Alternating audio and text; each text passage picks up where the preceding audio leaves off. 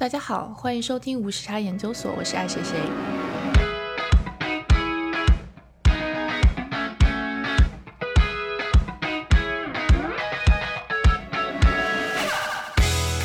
美国五角大楼去年四月份首次公布了三段 UFO 录像，并公开证实了这些录像的真实性，将其中的不明飞行物 UFO 描述为不明飞行现象 UAP UAP（Unidentified Aerial Phenomena）。国会给了国防部六个月的期限，要求他们调查这些 UFO，并分享相关的调查结果。去年八月，五角大楼成立了工作组，其任务是检测、分析和编目可能对美国国家安全构成威胁的不明飞行物。他们审查了美国政府人员在2004年至2021年间发生的一百四十四次目击事件。参议院委员会于今年的六月二日收到了该报告的机密版本。而六月五日，非机密版本公布。对很多关注 UFO 的人来说，这是一个里程碑式的节点，表明这个以前的边缘话题已经获得了主流认可。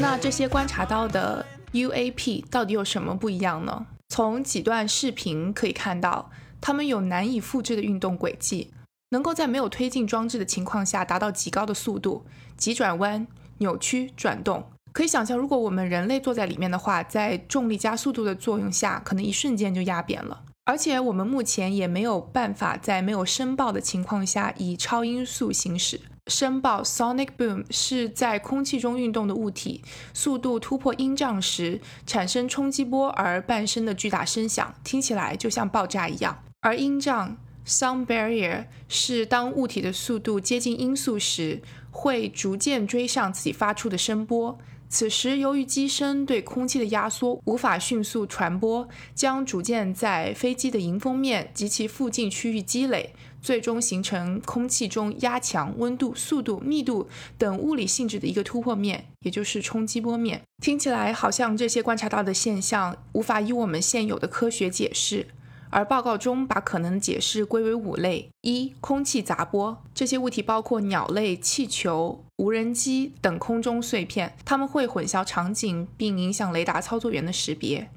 二、自然大气现象，包括冰晶、水分和热波动，这些现象可能会记录在某些红外和雷达系统上。三、美国政府的一些机密项目，之前有 U-2 间谍飞机和 S-271 Blackbird 经常被报道为不明飞行物，而他们接受了这种混淆，因为他们希望能够对这个项目保密。四、外国敌对势力的新技术，报告中猜想一些 UAP 可能是由中国、俄罗斯或者其他国家或非政府组织的部署技术。五就是其他。但说实话，这几点也不是什么太新颖的解答，还有很多未知和值得探索的问题。所以，我们应该如何理解 Pentagon 这篇 UAP 报告的意义呢？以及外星人到底存不存在？他们在哪里？本期节目，我们请到了我们的老嘉宾亚瑟，一起来聊一聊。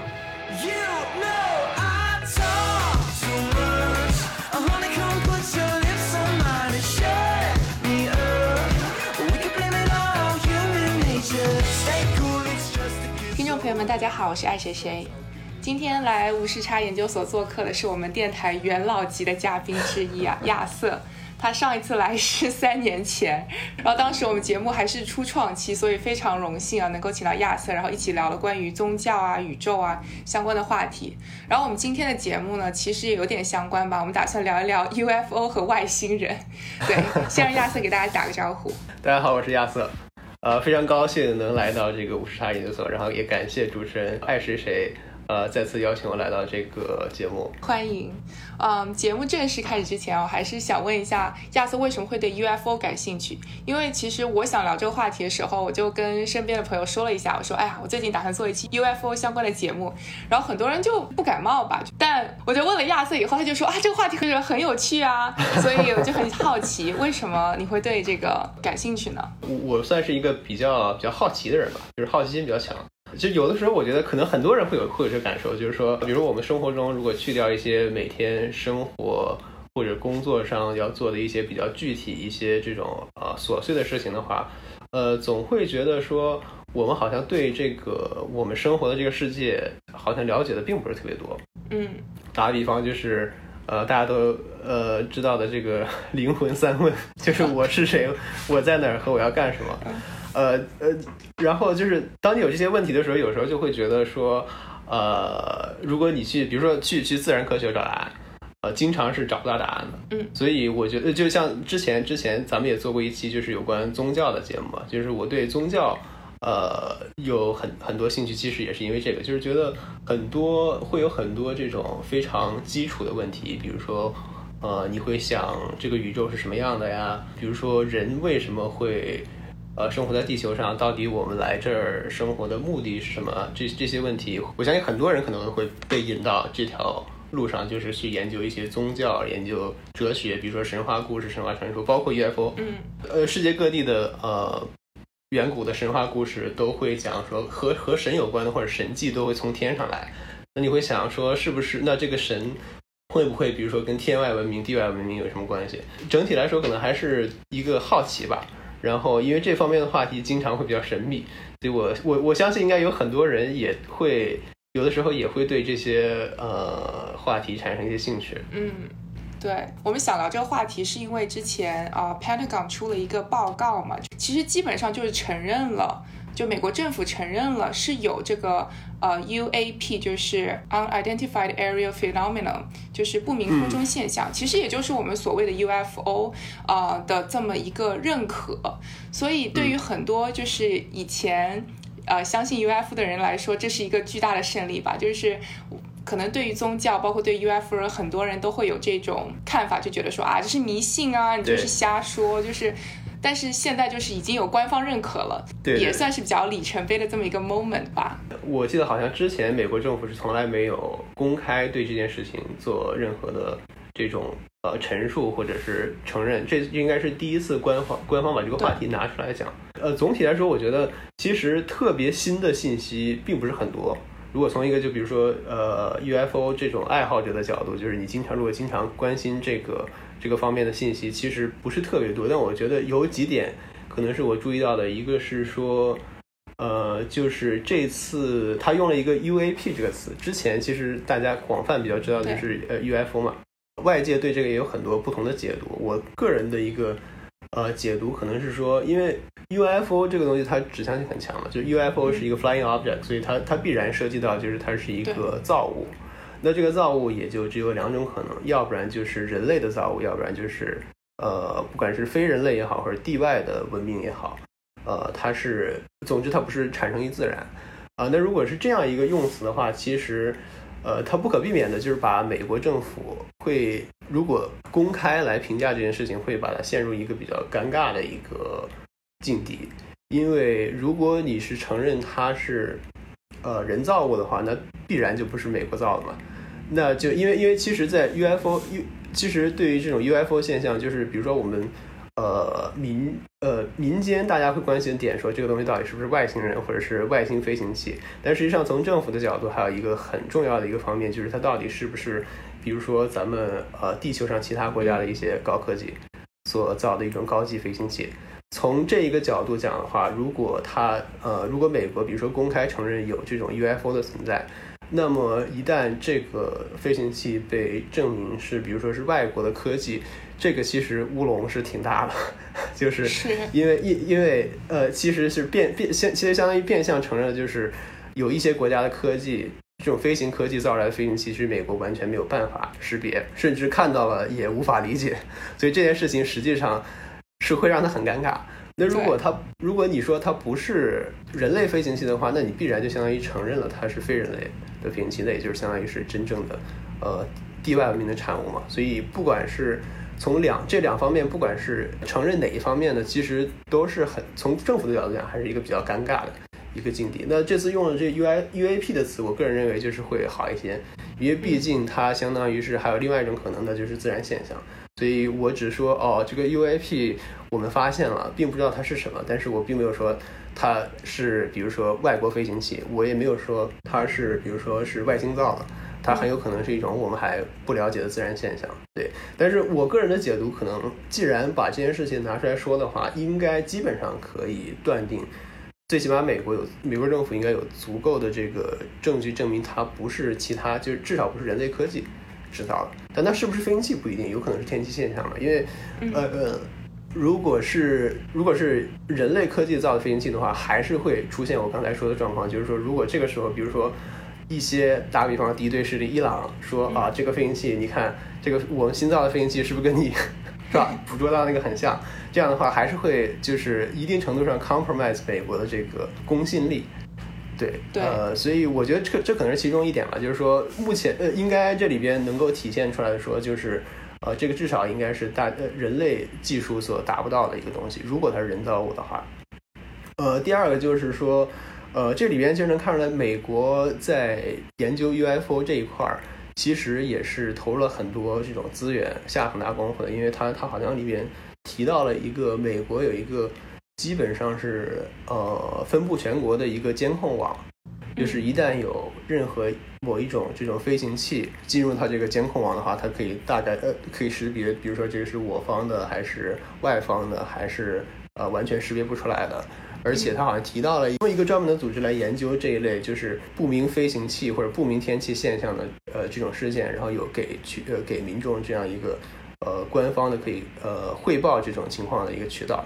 但我觉得呃这两点其实都不是特别新的消息，因为你像呃美国研究 UFO 的 initiative 应该是从大概从二战以后吧，就是罗斯威尔事件以后，其实一直都有陆陆续续的有不同的这种 project。有一些不同 code name，比如说像像 project 呃 blue book，就是蓝皮书计划，然后后来的好像还有叫呃叫什么 project sign，project grudge，有一系列的计划，其实只是没有官方呃出来承认，但是它都是有大量的这种资料的，其实，呃，所以不是说一个特别对我觉得两点可能都不是一个特别多特别多的信息吧，因为这个报告其实本身我对它。没有之前没有特别高的希望，因为就是从政府的角度讲，我觉得让他公开来承认说，哦，真的是比如说有外星文明，或者是有外星文明造的这种飞行器来探访地球，这个几乎我觉得这个可能性是不太存在的，因为啊，毕竟任何一个政府嘛，它的首要的这种任务还是要维持社会的稳定。那至于说让民众接受现实的这件事情，我觉得其实不是他考虑的非常高呃 priority 的一件事情。嗯，对。不过我们看到的版本是非机密版本嘛，所以国会是有看到一个所谓的机密版本，不知道里面有没有更多的东西。对对。对，但是我觉得整体上来说，他们分析出来的这些所谓的解释，确实没有什么更多的新的信息。我觉得，就像我刚刚之前讲到，我可能最大的意义就在于，它这种 UFO 的研究一直在就是学术科学领域，它是一个禁忌，它是一个。Social stigma 就是大家都会不想自己跟这个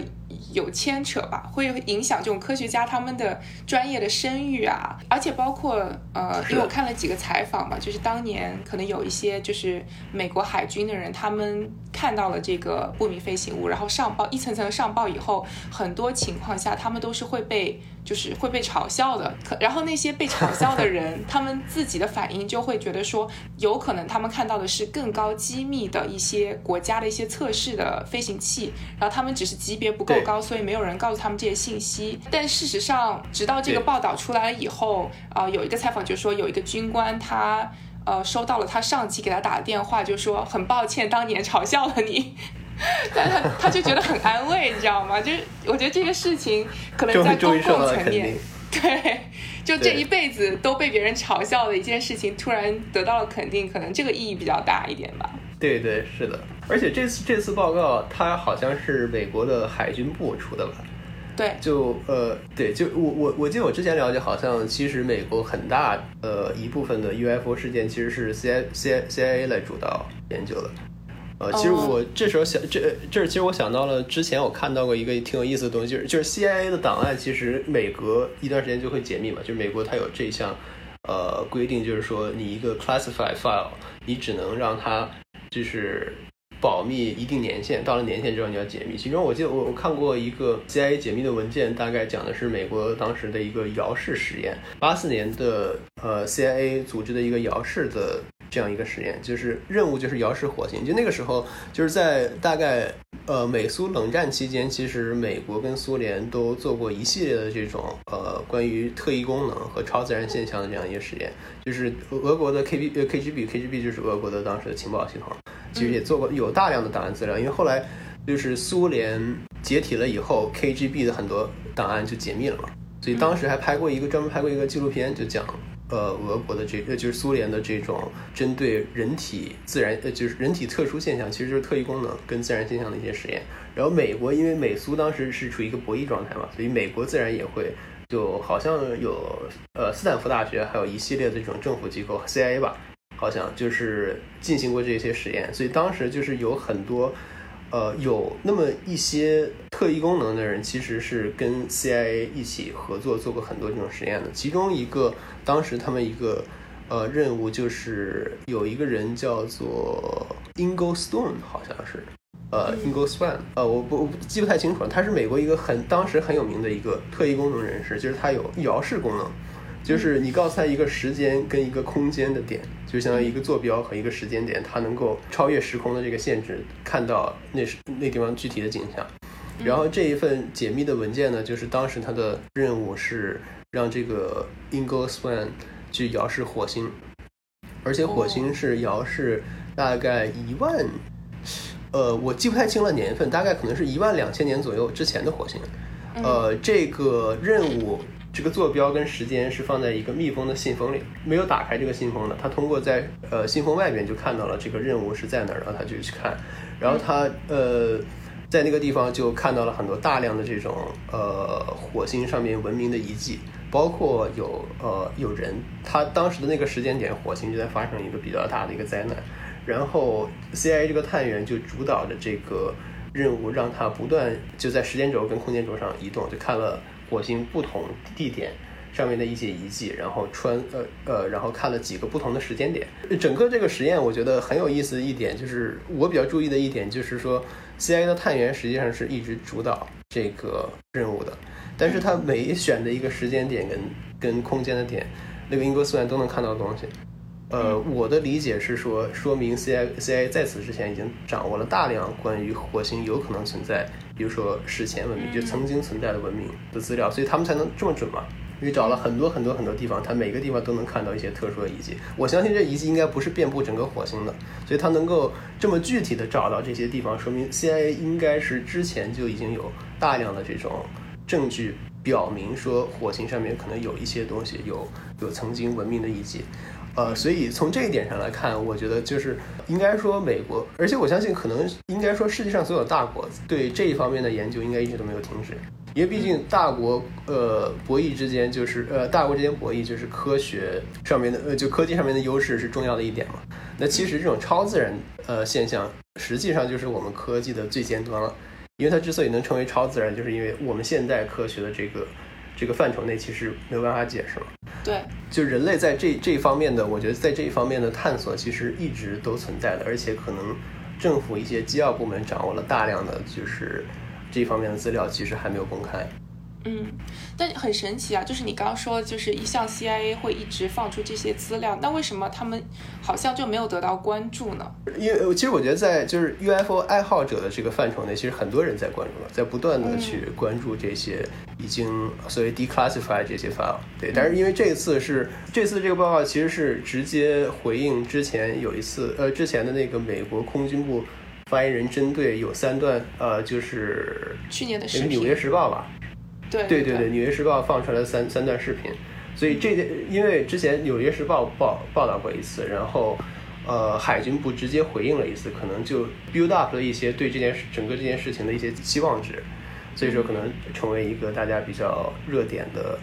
关注的一个话题，而且它这次是一个官方的这种报告形式，像 CIA 的它的解密文件一般是在 CIA 官网上，就是你需要一个主动的这种搜索的过程。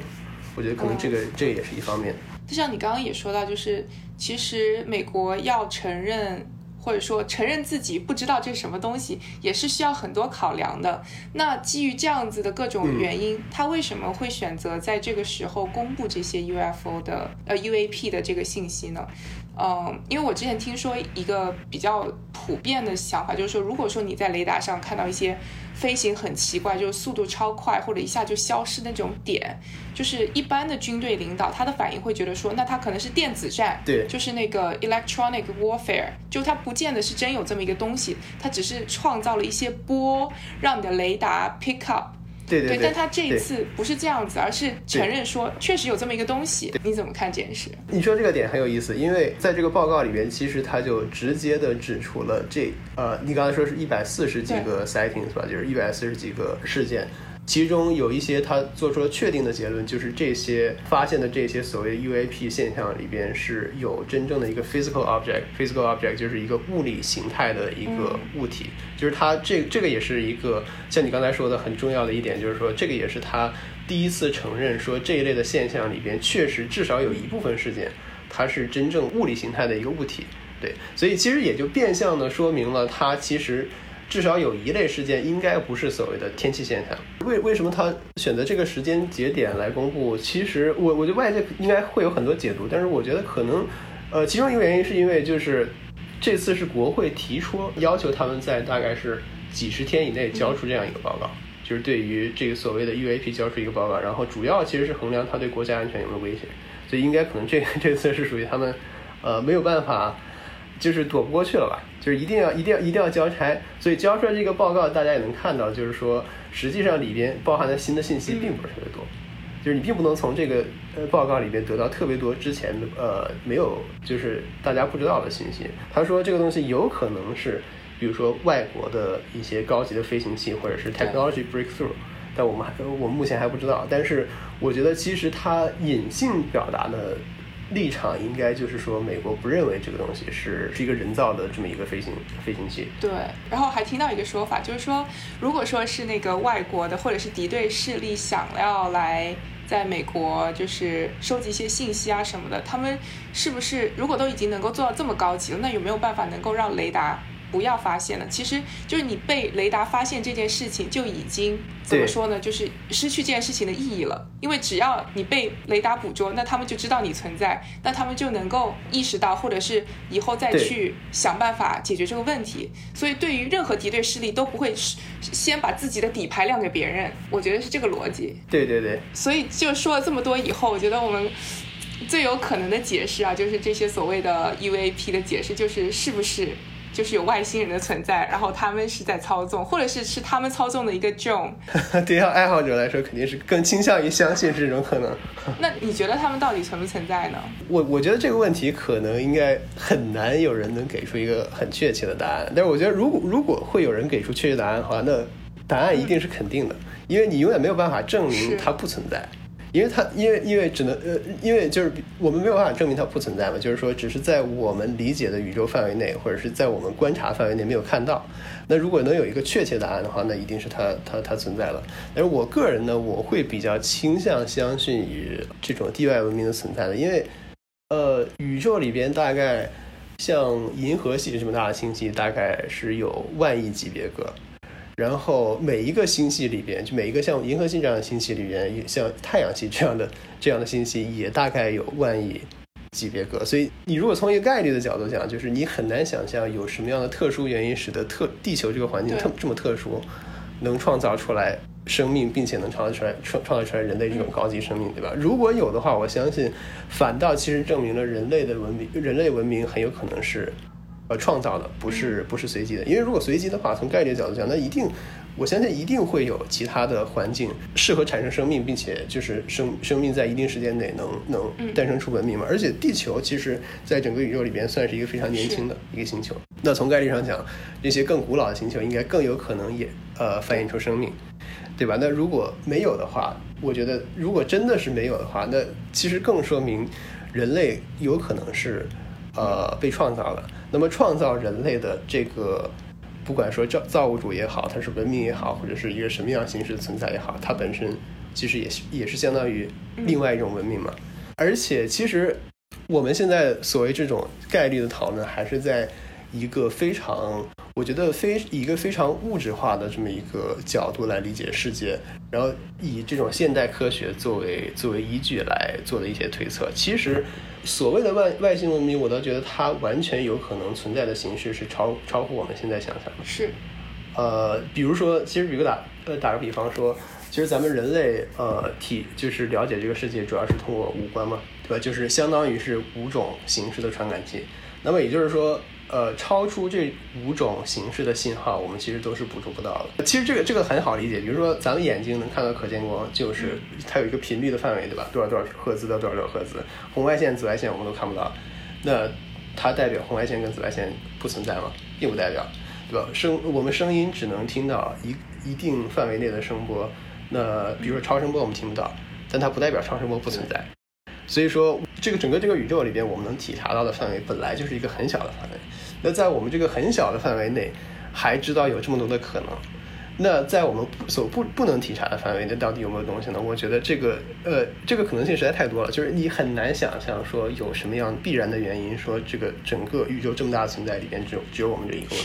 确实，嗯，我我很同意这一点。就好像以前我们说什么地球是平的，后来说地球是宇宙的中心，就现在想起来都觉得特别可笑。就好像我们现在说地球是唯一一个有生物、有文明的一个星球，听起来也不太对吧？您正在收听的是无时差研究所。无时差研究所是一档横跨中美的播客节目，希望通过播客带你去看更大的世界。如果你喜欢我们，欢迎在喜马拉雅、网易云音乐。苹果 Podcast、Spotify 和小宇宙搜索并订阅无时差研究所，也欢迎在苹果 Podcast 给我们留下五星好评。我这里就很想提到，就是你刚刚说他们有可能有各种各样各样的形式，那为什么就是好像我们完全没有办法就是探测到，或者就到底他们在哪里？我想到那个就著名的那个什么费米悖论嘛，像亚瑟刚刚推理的，就是说外星人就是应该是存在的，那为什么没有出现呢？就为什么我们没有办法用各任何一种形式去和他们对接？就没有任何的证明证他们存在。是如果说有有比我们更稍微老一点的文文明的话，以就是人类社会发展这种速度，其实像我们近现这几年发展速度是非常快的，就是指数增长的那种感觉。所以只要有一个文明比我们稍微开始早一点点，那他们现在可能就已经是非常高级的，就是一种文明的存在了。那他们确实，我我我我想象是他们是有能力，比如说实现这种星际的。怎么飞行啊？然后来来到地球，那为什么我们好像完全没有看到，或者说没有就是比较更好的证明吧？除了我们刚刚聊的这些所谓的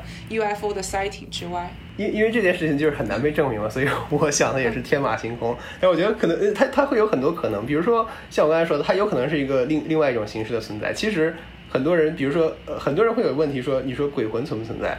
呃，神存不存在？对吧？这些东西。它很有可能是存在，但是它以另外一个形式，或者是它存在那个范畴，比如说你说维度也好，频率也好，它是超过我们生存这个空间的这个维度或者频率的。就是说，就比如说打比方，超声波，对吧？或者是红外线、紫外线，就是它存在，但是我们没有办法体察到。而我们人类，不管是科学也好，还是我们用科学造的各种工具也好，其实它的基础是，就物理学的基础是一个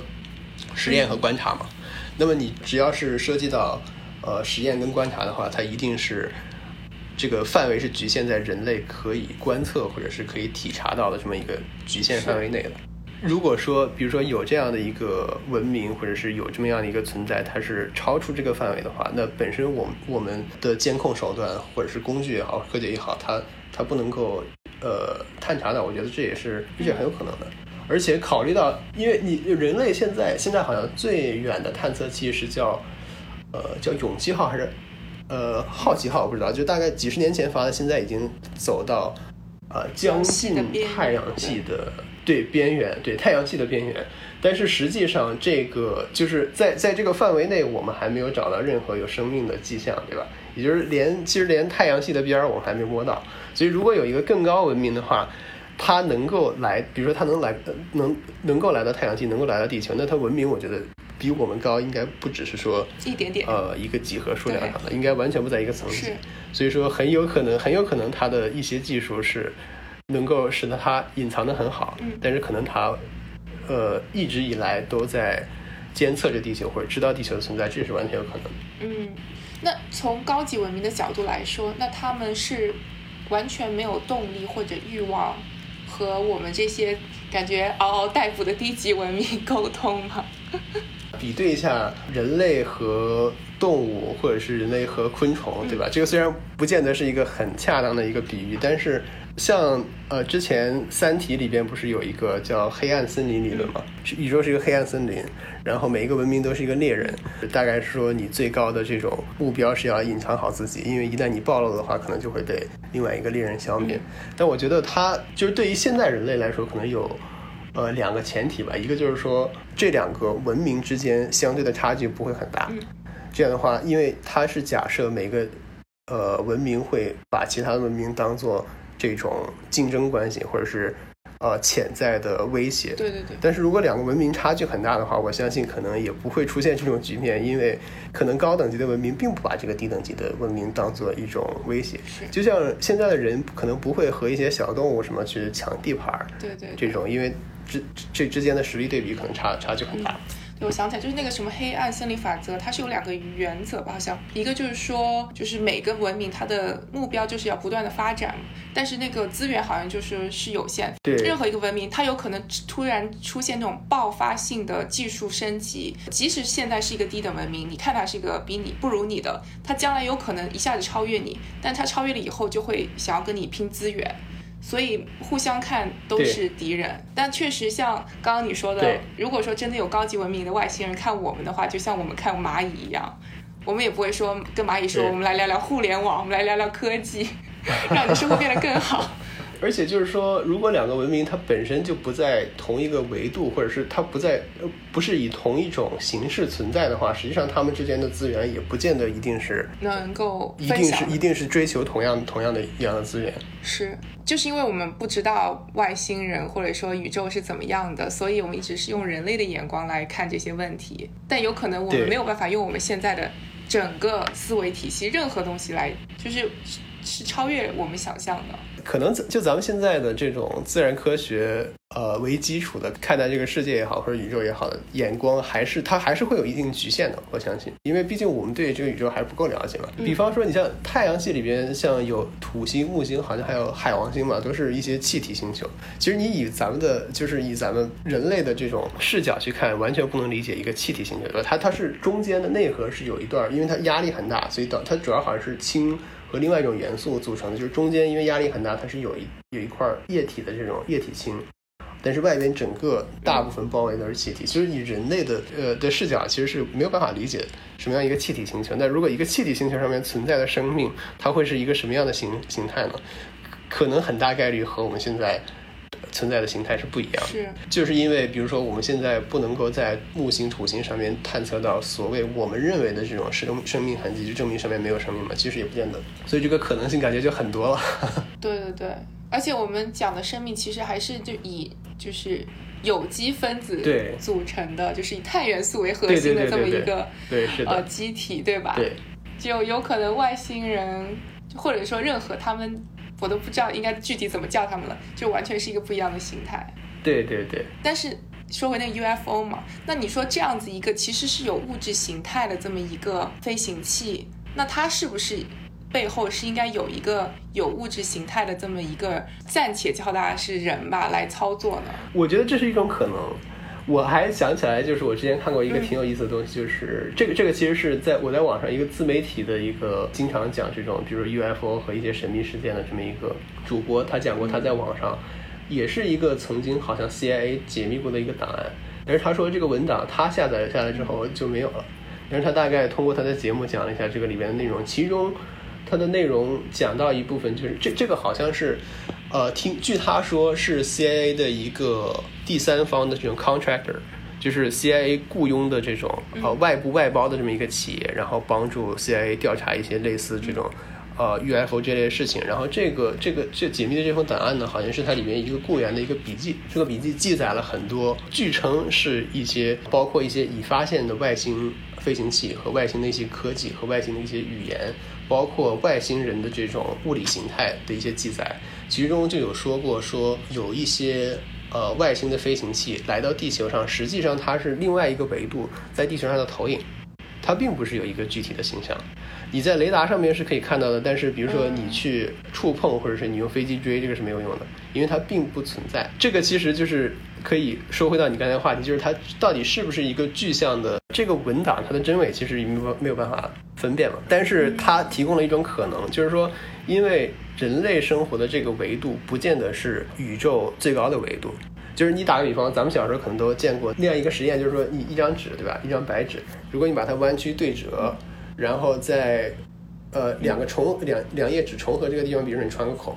穿个孔，这个这两个孔其实是同一个孔，但是它在纸的两半，所以说如果你从一个二维的角度，平面的角度，你从一个孔到另外一个孔，你要绕一大圈才回来。但是如果你把把它升到一个三维的角度的话，实际上这两个孔就是一个孔。在三维的空间里边，它们两个就就完全是在一块儿是重合的，所以就是人类它本身，我觉得理解宇宙的空间跟时间，不见得是咱们所在这个宇宙的真相啊。那么就很有可能我们所看到，因为就量子力学里边就是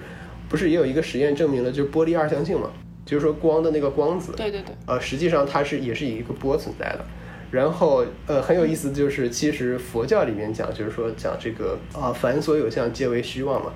啊，就是说讲实际上我们看到的这个大呃这种大这个大千世界实际实际上是一种幻象，能不能把它理解成一种波场所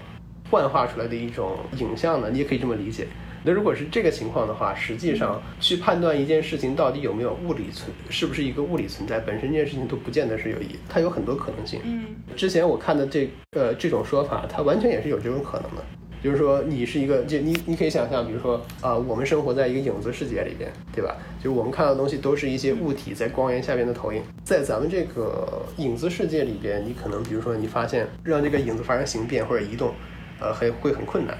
因为你可能要尝试去移动这个物体嘛，而你跳出来，你比如到一个三维，你发现其实很简单，你只要移动光源就可以了，影子自然会变。所以这个可能也一部分解释了为什么人类一直研究，比如说这种飞行器，你要超光速，但是这方面的科技进展一直很慢。因为你是以一个低维度的角度来看待这个宇宙，但实际上它的现实不见得是这样。我觉得这也说到很好的一点，就是我们现在聊到一些基础科学的大突破的时候，我们还是在说一百年前的相对论和量子力学。呃，对对。其实近一百年，我们没有往更高一个维度去跳跃。我们现在能够用科学去解释的东西，还是基于相对论、量子力学这么一个体系吧？可能也导致了很大呃一部分原因，我们没有办法解释。呃，一些别的现象，想要跳出这个所谓的局限，可能会很困难的，因为可能人的身体结构就是设计让它生存在这个维度，所以我们了解事物的是这个世界本身就是依靠我们的感官嘛，但这个感官可能就是设设计把它设计成在这个维度里边生存，所以你可能会很难，就是我们可能会很难理解。更高维度它是什么样的？我自己可能会倾向相信说，这种尖端所谓尖端技术的突破，可能最后它的答案并不在自然科学里边，可能在比如说宗教，在哲学，然后在一些咱们现在看呃看来是超这种超自然现象，比如说人体特异功能什么这这方面的。那你说就是，如果说我们确实和就是其他的文明之间有维度之间的差距，那还有没有必要？就是和他们联系，因为我知道有很多人其实看了这些很就是这种飞行器的很奇怪的一些运动以后，很多人都会觉得说啊，如果说我们能够掌握这一个技术的话，那就好了，就感觉能够学到很多东西。如果有更高级的文明，我们潜意识里还是觉得希望能够和他们一样，就想知道我和我们和他们的距离到底差多少。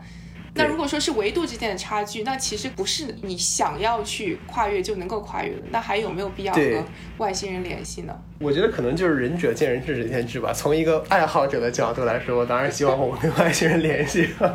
但是，但是我知道很多人其实因为呃，包括像咱们刚才提到的，就是《三体》里边那个黑暗丛林法则嘛，其实讲的就是一个人类在呃还没有足够了解宇宙的情况下。贸然和宇宙的高等文明联系所所产生的一个叫做呃，应该算是悲剧吧，对人类来说。嗯，持有这种观点的人其实很多啊，像霍金，他也之前说过，他警告过人类说，不要试图和高等文明联系，应该 focus 在自己发展自己的，就是自己发展自己的科技，呃，这样一个方面上。其实我个人认为。可能联系不联系，它的影响都不会很大。比如说，我们选择不联系，为了我们自身的安全考虑，但它的假假设是说，现在还没有其他的文明发现我们，但实际上这个可能性其实也不见得很高。比如说，像官方政府并没有承认过任何这一类的事件，但实际上在爱好者这个圈子里面，大家都看到过很多，因为目击事件应该大概从二战以后一直持续不断，而且就是二战之后的大概可能十年二十年，其实是出现非常频繁的。其实这些如果呃所谓的目击事件，只要有一件是真的话，就说明人类至少至少有一个外星文明其实已经知道我们的存在。所以我觉得这是一点，就是说，呃，现在我们在去谈说联系还是不联系，如果从一个呃，安全的角度讲，可能意义并不是很大，而且，呃，我觉得就是，即便我们不主动联系的话，其实也不见得呃能够保证就是外星文明不发现我们，因为你只要在这个宇宙里边生存，你可能就有有生活，可能就有痕迹嘛。那这个痕迹可能在我们这个维度里边不是那么明显，所以我们认为只要我们不向他们联系，主动发出信号的话，他们就不会发现。但实际上完全可能不是这样的，就是说你只要。在这个宇宙里面有生命痕迹，可能就会从在某种意义上或者以某种形式，呃，扩散出去。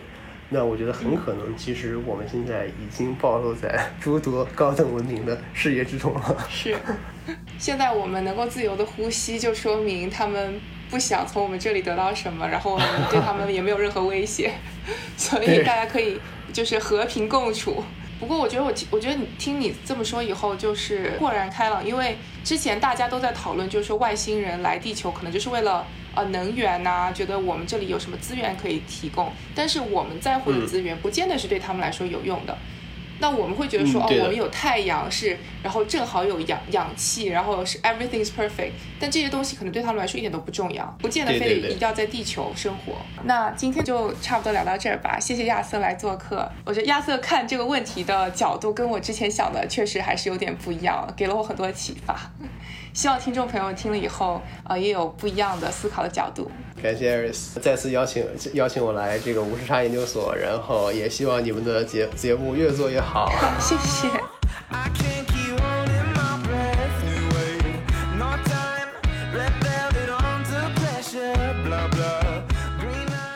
节目里亚瑟提到遥视一万两千年前的火星，乍听一下显得非常不可思议。但我们很容易忘记，光的传播是需要时间的。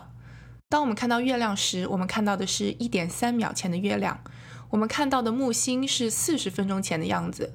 仙女座星座是距离我们最近的主要星系，也是我们不用望远镜就能看到的最遥远的天体。但那已经是两百五十万年前了。这意味着宇宙的布局就像一本书，你可以翻到任何你想要的页面。如果你想看一百亿年的过去，你就在距离地球一百亿光年远的地方看。下个月，詹姆斯·韦伯太空望远镜计划从洛杉矶乘坐一艘慢船穿越巴拿马运河，然后抵达法属圭亚那的太空港。在那里，他将经历两个月的准备工作，被发向太空。詹姆斯·韦伯太空望远镜花费了二十五年的时间和一百亿美元制造。来自十四个国家数以千计的科学家和工程师参与其中。望远镜将被放入阿利亚纳五号火箭，由火箭护送飞行一万公里，然后将独自继续在太空中的轨道前行，到达距离地球一百五十万公里的地方。当然，这不是美国宇航局 NASA 第一次在一个可能失败的项目上花费超过二十五年的时间和大量资源。第二次世界大战结束时，美国物理学家莱曼斯皮策看到了德国 V2 火箭的工作可靠性，并对能够将大型望远镜发射到太空的想法感到兴奋。他写了一篇题目为《地外天文台的天文优势》的报告，该报告于1946年发表。而这个想法直到1977年才吸引到资金，后来成为哈勃太空望远镜，于1990年4月发射升空。这个天文望远镜以天文学家爱德温·哈勃命名。他在1929年发现太空中的每个点都在相互远离，而得出了宇宙正在膨胀的结论。如果一个物体正在远离我们，它的光的波长会被拉长。最终使它变成红外线，而詹姆斯·韦伯太空望远镜的重要意义就在于它是一个红外望远镜，具有更长的波长覆盖范围和大大提高的灵敏度。它将补充和扩展哈勃太空望远镜的发现范围。更长的波长使韦伯能够捕捉已经传播了超过一百三十亿年的光，更接近时间的开始，并寻找第一批星系的形成。当然，不仅仅是探索过去。詹姆斯韦伯太空望远镜也将用于研究系外行星的发现。第一颗系外行星是在二十五年前被发现的，而今天已知的行星已经超过了四千四百颗。这些行星似乎无处不在，有行星就有可能有生命的存在。我想，我们人类会一直探索下去，直到找到外星生物的那一天。无时差研究所三周年周边终于在千呼万唤中使出来了，产品详情和购买链接请见本期播客的详情页。欢迎大家多多支持，让我们一起期待无时差研究所下一年再创辉煌。Silence is golden, and you got my hopes up. We talk too much. No hesitation, what are we waiting